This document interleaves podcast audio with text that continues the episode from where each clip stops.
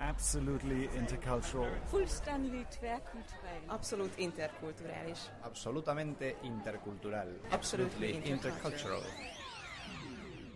Hello, dear listeners, and welcome to show 288 of our podcast, Absolutely Intercultural. Today's topic is all about traffic. I'm Laurent Borgmann, and my wife and I, both in our early 60s, made a significant decision when we hit 40. We decided to get rid of both of our cars. Now, this might come as a surprise given that we are from Germany, a country renowned for its love of cars. On top of that, we both have 60 kilometer commutes in different directions. But the transition from private vehicles to public transport turned out to be remarkably smooth for us. For the last 20 years, we've happily immersed ourselves in books or worked on our laptop computers during our daily commutes. Today, we are diving into the fascinating topic of traffic culture. We are exploring how driving habits vary across the globe. This is the podcast Absolutely Intercultural, where we appreciate diversity and invite different views on the same subject, and where absolutely everyone is welcome to think absolutely everything about this topic. So let's take a quick preview at what's coming up on today's show. In our opening story, Absolutely Racing, we'll tune in to Jung from South Korea. As an external observer in Germany, Jung offers us a unique perspective on traffic culture, both as a pedestrian and as a driver. Now, she observes that the typically patient and disciplined Germans who readily give the pedestrians in the city way to cross the street somehow transform into impatient, speedy daredevils when they hit the Autobahn, Germany's iconic high speed highway. I was really shocked that the drivers are so nice in the city, but as a driver's perspective, showed me somehow different on the on the autobahns that I feel like the drivers here changed their mindset uh, from cities to autobahns.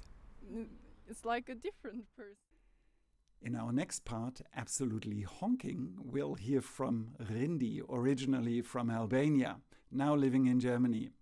Rindi says he can spot young Albanian drivers in Germany just by the sounds of their cars on the streets.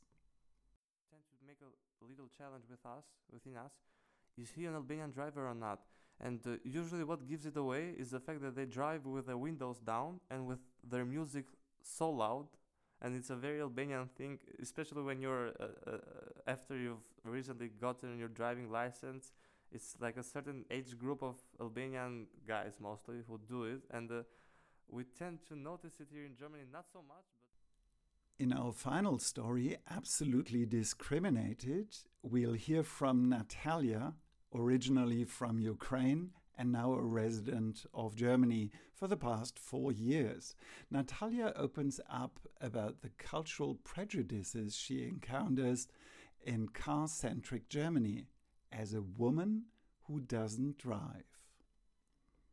Feeling that a lot of people in Germany kind of like discriminate me uh, because I don't have a driving license. Um, maybe I should not call it a discrimination, but when they ask me if I have a driving license and uh, the answer is no, uh, the following question is why? like it's a problem, like it's a, a, deficit that I don't have a driving license, that is gonna follow me for the rest of my life as something bad. Let us begin the show.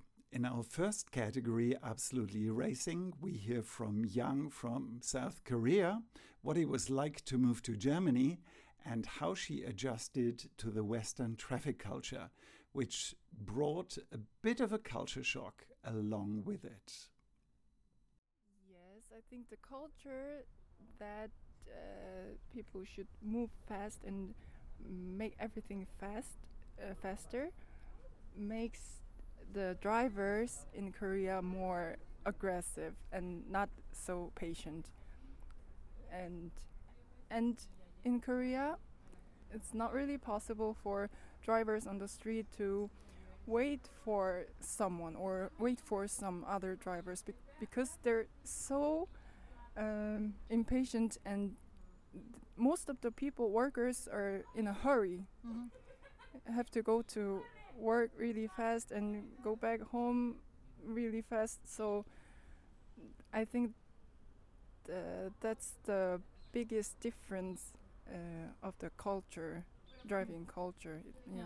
when i came here for the first time as a Mm. pe- pedestrian perspective i was s- really shocked that the drivers are so nice in the city most of the case it was really calm especially in the city part uh, most of the drivers wait uh, for Pedestrians. yeah and they i didn't see many people who get really angry uh, in a few seconds Mm.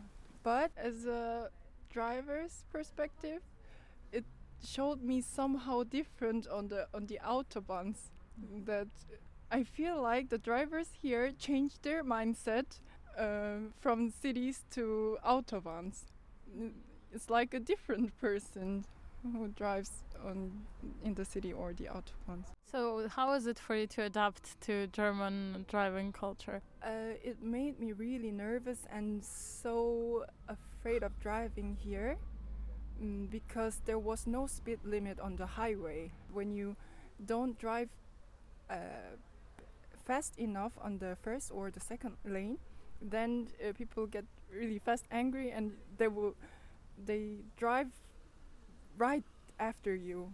Uh, It feels like yeah, I should Car chase. yeah. it's Yeah. almost like a racing. On the autobahns, everyone drives too fast. Uh, even on the last lane, the most of the drivers drive like more than two, one 120, Hmm. and my maximum uh, speed was 100 in Korea. It's a fact that 70% of German autobahns have no speed limits. And this is something most Germans cherish. They view it as a symbol of personal responsibility and take pride in their top quality, high speed cars. However, it is worth noting that no speed limits can be quite overwhelming for foreigners. So, if you're driving on foreign roads, be prepared for some culture shock. As for me, nowadays I only drive in Australia. Every time I'm behind the wheel in Australia, it's rather nerve wracking, especially when I find myself in a compact little European rental car surrounded by these big Australian regular muscle cars with their bumpers seemingly at the level of my head. In our next category, absolutely honking, Rindi talks to Mariam about the more composed and orderly driving culture in Germany compared to his home country. Rindi talks about the driving patterns that make Albanian drivers stand out abroad. People in Germany, which I absolutely love, they do not use their horns for any reason whatsoever. And most immediate cultural shocks I noticed here the lack of car honking. And uh, the only times I may have seen or heard or experienced people using their horn here, horns here would be for what someone would consider an emergency brake or someone entering the road. But uh, that's quite something that I believe every Albanian notices an immediate difference from here to uh, our place back. Are there any specific customs or etiquette related to driving and commuting in your country? Well, um, etiquette. I would say a lack of a lack of etiquette, if I may say, jokingly, is a uh, fair to often usage of car hon- hon- honking. Uh, but if I would say an unwritten rule, I don't know if it's specific to Albania, but uh, everyone knows the rules in the when you're in the crossroad and who has to give priority to who. But more often than not, when there is a huge flow of cars and people do have a timetable to go to some place, more often than not, we can give signaling to the other driver and uh, they pretty much understand that I'm giving you priority and it is like an unwritten rule between all the drivers that okay I'm giving you the priority and he passes and uh, they would expect a thank you back. Is there anything uh, unique about driving culture in Albania? this is actually quite funny. I would say me and the other Albanian students who are, were here uh, during our exchange semester, we tend to notice driving patterns from different drivers here in Germany, and we tend to make a little challenge with us, within us, is he an Albanian driver or not? And uh, usually, what gives it away is the fact that they drive with their windows down and with their music so loud. And it's a very Albanian thing, especially when you're uh, uh, after you've recently gotten your driving license. It's like a certain age group of Albanian guys mostly who do it, and uh, we tend to notice it here in Germany not so much. But when we have noticed it a couple of times, usually uh, the driving, uh, the person who was driving did have Albanian music listening to. So I guess that's something quite. I don't know if it's Albanian specific, but it's something quite funny that we actually tend to notice, and it usually most often than not, if you happen to experience it, it may be an Albanian driver. What Rindi tells us is that driving habits can vary significantly across cultures. Even in Germany, he can spot Albanian drivers in an instant because they produce a lot of noise. By the way, I recently spent four weeks at our partner university in Bari, Italy, just across the Adriatic Sea from Rindi's hometown of Durrës in Albania and I had a similar experience. Waiting for the bus for more than five minutes was a challenge for me due to the extreme noise in the streets. I had to rely on my noise cancelling headphones to bear it. In our last segment, Absolutely Discriminated, we'll hear from Natalia. Back in Ukraine, she obtained her driver's license without feeling any social pressure from anybody. However, after integrating herself in Germany, her female friends can't quite understand why she doesn't want to get a German driver's license. Natalia's attitude almost seems like she's letting down the German feminist movement. This reminds me of my mother, who back in the 1970s got her driver's license after significant persuasion from her female friends as a means to gain independence when she was already 45. No, I don't have a driving license here. Um, I mean, in Ukraine, I uh, did my exams, I passed them, but it was six years ago, I guess, and uh, right now it's expired, and I cannot drive in Germany anyways. Um, but yeah, I mean, I don't have a driving license here, and I don't want to. Why do you think that you don't want a driver's license here? Um, first thing for environmental reasons, because um, I don't think that everyone should have a car. And another reason, I guess, uh, is that I feel pretty comfortable without driving a car. I mean, I have my bicycle. When I ride a bicycle through the city, for example, like Bonn, um, it's quite a big city, and uh, you can literally uh, like get from point A to B much faster by bicycle than by car because of the traffic jams. Yes, I guess these are the two top reasons why I don't have a, a um, driving license. So, as I got from you, you do not experience any discomfort from not owning a vehicle. Would you say that there are any downsides of not owning a car in Germany? Um, yes. Um, I have a feeling that a lot of people in Germany kind of like discriminate me uh, because I don't have a driving license. Um, maybe I should not call it a discrimination, but when they ask me if I have a driving license and uh, the answer is no, uh, the following question is why? like it's a problem, like it's a, a, deficit that I don't have a driving license, that is gonna follow me for the rest of my life as something bad. Um, and this is something that makes me feel kind of underprivileged, I guess, because I don't have a driving license. Especially when I talk to women in Germany, um, they use a fact that they have a driving license to show that they're very liberated and they're like free and there's equality between genders in Germany. I mean, when they tell me this, I think that I'm not feministic enough. I feel as a woman, I feel that uh, something is wrong. So this makes me kind of like nervous even. I do not want to be like put in this drawer that I'm not feministic enough by other women in Germany. Yeah. I once uh, faced a situation that um, uh, one uh, f- girlfriend of mine in Germany, she asked me if I have a driving license. And I said, uh, no, I don't have the driving license. And then she asked me why. And I said, yes, from many different reasons. And then she made a comment um, that, hmm, that's interesting. I bet your mother does not drive a car.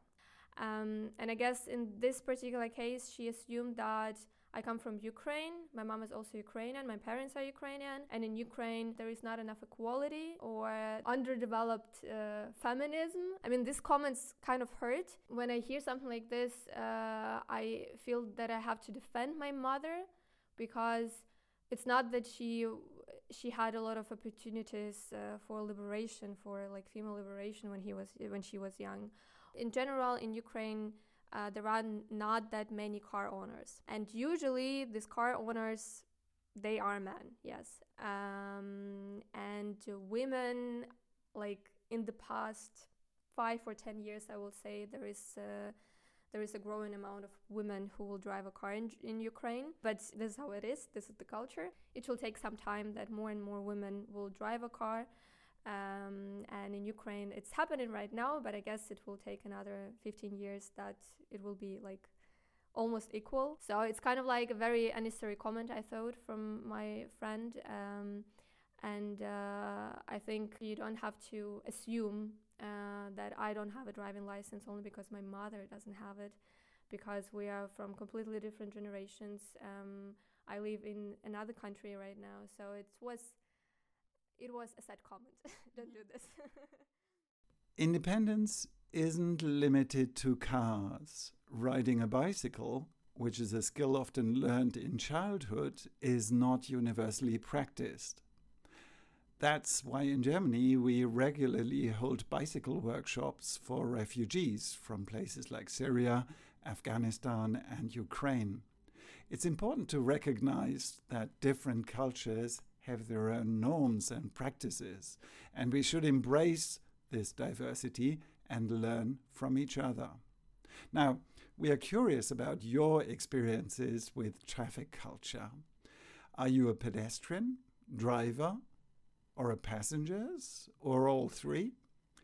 Are you patient or always in a hurry? We'd especially love to hear from those who want to challenge and change the existing traffic culture. Share your story with us via comment or email, and you might feature in one of our upcoming shows. For more information and previous episodes, visit our website at absolutely-intercultural.com. If you enjoyed the show, please give us a thumbs up on Facebook. And did you know we are also on iTunes and Apple Podcasts? You can subscribe for free and you can leave a rating and drop a comment there. Our next show, hosted by Anne Fox in Denmark, will be out on the 1st of December. Until then, drive, ride or walk safely and bleiben Sie absolut interkulturell. Absolutely intercultural. Fullständigt tvärkulturell. Abszolút interkulturális. Absolutamente intercultural. Absolutely intercultural.